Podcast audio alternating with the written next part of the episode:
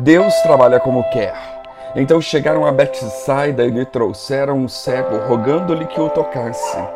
Jesus, tomando o cego pela mão, levou-o para fora da aldeia e, aplicando-lhe saliva aos olhos e impondo-lhes as mãos, perguntou-lhe: Vês alguma coisa? Este, recobrando a vista, respondeu: Vejo os homens, porque como árvores os vejo andando. Então, novamente, lhe pôs as mãos nos olhos, e ele, passando a ver claramente, ficou restabelecido, e tudo distinguia de modo perfeito. E mandou Jesus embora para casa, recomendando-lhe: Não entres na aldeia. Marcos 8, 22 a 26.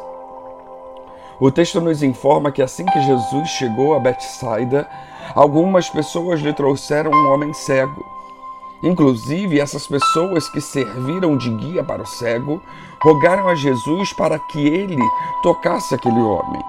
Obviamente, isso significava um pedido para que Jesus curasse o cego. A cidade de Betsaida ficava na margem nordeste do Mar da Galileia. Foi ali também que ocorreu o milagre da multiplicação dos cinco pães e dois peixes para alimentar toda uma multidão, conforme vemos em Lucas 9, do 10 ao 17. A Bíblia diz que Jesus recebeu o cego que as pessoas lhe trouxeram. Ele o tomou pela mão e o levou para fora de Betsaida. Não há unanimidade entre os comentaristas sobre qual razão Jesus levou o cego para fora da cidade. Mas talvez as principais sugestões são que Jesus queria evitar formar uma grande aglomeração naquele lugar ou que Jesus queria simplesmente levar o cego para um local mais reservado para protegê-lo e dar a ele a tranquilidade necessária para compreender verdadeiramente o que estava a acontecer. Ou até mesmo pode ser que os discípulos também tenham acompanhado Jesus e o cego para fora de Betsaida. E nesse caso, pode ter havido um propósito pedagógico para os discípulos. Jesus não queria que a incrédula Betsaida tivesse outra demonstração do poder de Deus. Mas, seja como for, o que se sabe é que Jesus aplicou saliva nos olhos do cego e, impondo-lhes as mãos, perguntou ao homem se ele estava vendo alguma coisa. O homem respondeu que estava vendo homens, mas não como se fossem normais, como se fossem árvores andando. Não há nenhum significado especial no fato dele ter visto as pessoas como se fossem árvores. Na verdade, essa expressão indicava simplesmente que ele estava vendo alguma coisa, estava vendo vultos, mas que sua visão não estava nítida ainda. Essa expressão também parece indicar que aquele homem não era cego de nascença. Afinal, ele sabia reconhecer árvores e pessoas, sabia fazer a distinção entre elas. E a Bíblia diz que novamente Jesus coloca as mãos nos olhos do cego e ele passa a enxergar com perfeição. Depois, Jesus mandou que o cego fosse para sua casa e recomendou que ele não entrasse mais em Betsaida. Ele poderia ir logo, se alegrar e glorificar a Deus com sua família. E aqui há algo muito interessante. Apesar de popularmente falarmos do cego de Betsaida, aquele homem foi curado fora de Betsaida e muito provavelmente não era de Betsaida, pois Jesus recomendou que ele não entrasse mais na cidade. Nos evangelhos há muitos relatos de milagres realizados por Jesus. Há registro de cura de pelo menos sete cegos. Mas é interessante notar que cada situação foi única. Jesus usou várias abordagens diferentes que expressam sua preocupação pessoal com aquelas pessoas. Aqui na terra, Jesus não era simplesmente um fazedor de milagres, ele era alguém que se compadecia dos necessitados.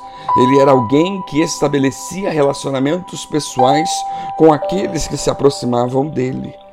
Percebamos que neste milagre Jesus tomou o cego pela mão e em silêncio guiou aquele homem. Mesmo sendo guiado em silêncio, ele tinha o conforto, o toque do Senhor Jesus, lhe mostrando que não estava sozinho, não estava desamparado. Ele conversa com o cego, aplica saliva e impõe as mãos. Antes ele já havia colocado saliva na língua de um homem surdo e gago, Vemos lá em Marcos 7, 31 a 37. Essas atitudes físicas faziam parte da abordagem de Jesus, mas não eram a causa do milagre. A prova disso é que não há nenhum outro relato bíblico de alguém operando qualquer milagre dessa forma. O poder e a autoridade estavam em Cristo, o Filho do Deus vivo. E com tudo isso, a cura do cego de Betsaida também nos ensina que o Senhor tem suas maneiras misteriosas de trabalhar. Por algum motivo, a visão daquele homem foi recuperada de forma gradual. O texto bíblico não explica por que, que o homem não enxergou com clareza imediatamente. Mas, obviamente, não foi o caso de ter faltado poder em Jesus. Aquele que andou sobre as águas, que acalmou a tempestade e o mar, que curou toda sorte de doenças, que expulsou demônios, que ressuscitou os mortos e venceu a morte, tinha sim poder suficiente para que, se quisesse curar de uma só vez a cegueira daquele homem. Porém, alguns acham que era uma representação da condição espiritual dos discípulos naquele momento. Eles tinham olhos, mas não viam, conforme Marcos 8,18. De qualquer forma, o melhor que temos a fazer é reconhecer que o Senhor trabalha como quer. Ele tem sua própria maneira de agir, ele opera de maneiras diferentes e de acordo com o seu propósito. Por isso, não podemos menosprezar, não podemos rotular, precisamos simplesmente crer que Ele é o Senhor e nós os seus servos. Ele escolhe e nós obedecemos. Que Deus nos abençoe.